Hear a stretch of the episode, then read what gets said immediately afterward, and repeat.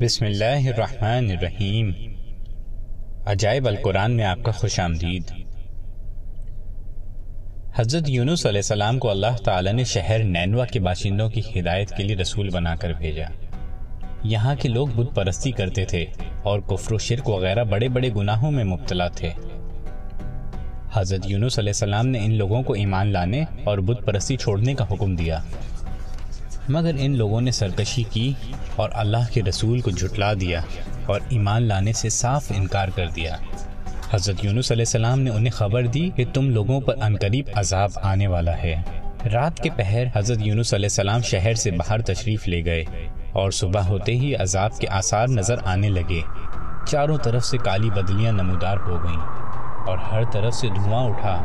یہ منظر دیکھ کر شہر کے باشندوں کو یقین ہو گیا کہ اب یقیناً عذاب آنے والا ہے۔ لوگوں کو حضرت یونس علیہ السلام کی تلاش و جستجو ہوئی، مگر وہ دور دور تک کہیں نظر نہیں آئے۔ اب شہر والوں کو اور زیادہ خطرہ اور اندیشہ ہو گیا۔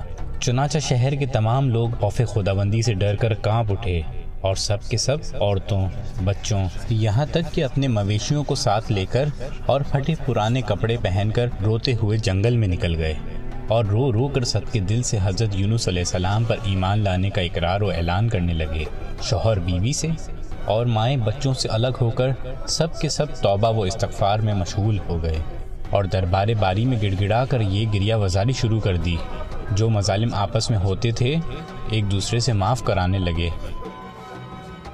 اور جتنی حق تلفیاں ہوئی تھیں، سب کی آپس میں معافی تلافی کرنے لگے۔ غرض یہ کہ سچی توبہ کر کے خدا سے یہ عہد کر لیا کہ حضرت یونس علیہ السلام جو کچھ خدا کا پیغام لائے ہیں، ہم ان پر صد کے دل سے ایمان لائے۔ اللہ تعالیٰ کو شہر والوں کی بے قراری اور مخلصانہ گریہ وزاری پر رحم آیا اور عذاب اٹھا لیا گیا۔ اور لوگ پھر شہر میں آ کر امن و چین کے ساتھ رہنے لگے۔ اس واقعے کا تذکرہ اللہ تعالیٰ قرآن مجید میں کچھ یوں کرتے ہیں۔ ترجمہ تو ہوئی ہوگی نہ کوئی بستی کے ایمان لاتی تو اس کا ایمان کام آتا۔ ہاں یونس کی قوم جب وہ ایمان لائے تو ہم نے ان سے رسوائی کا عذاب دنیا کی زندگی میں ہٹا دیا اور ایک وقت تک انہیں فائدہ اٹھانے کا موقع دے دیا۔ مطلب یہ ہے کہ جب کسی قوم پر عذاب آ جاتا ہے تو عذاب آ جانے کے بعد ایمان لانا مفید نہیں ہوتا۔ مگر حضرت یونس علیہ السلام کی قوم پر عذاب کی بدلیاں آ جانے کے بعد جب وہ لوگ ایمان لائے تو ان سے عذاب اٹھا لیا گیا۔ اور ادھر دوسری طرف حضرت یونس علیہ السلام ایک کشتی میں سوار ہو گئے۔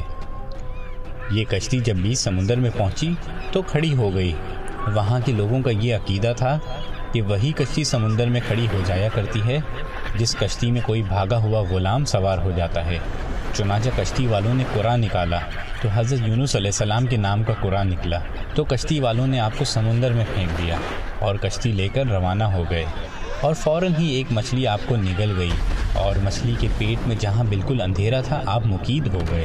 مگر اسی حالت میں آپ نے آیت کریمہ یعنی کہ لا الہ الا انت سبحانکا انی کنتو من الظالمین پڑھنا شروع کر دیا۔ تو اس کی برکت نے اللہ تعالیٰ سے آپ کو اس اندھیری کوٹری سے نجات دی۔ اور مچھلی نے کنارے پر آ کر آپ کو اگل دیا۔ اس وقت آپ بہت ہی نحیف و کمزور ہو چکے تھے۔ خدا کی شان کہ اس نے اس جگہ کدو کی ایک بیل اگا دی اور آپ اس کے سائے میں آرام کرتے رہے۔ پھر جب آپ میں کچھ توانائی آ گئی تو آپ اپنی قوم کی طرف تشریف لائے۔ سب لوگ انتہائی محبت و احترام کے ساتھ پیش آ کر آپ پر ایمان لائے۔ حضرت یونس علیہ السلام کے ان حالات کا تذکرہ قرآن کریم نے اس لفظوں میں بیان فرمایا ہے۔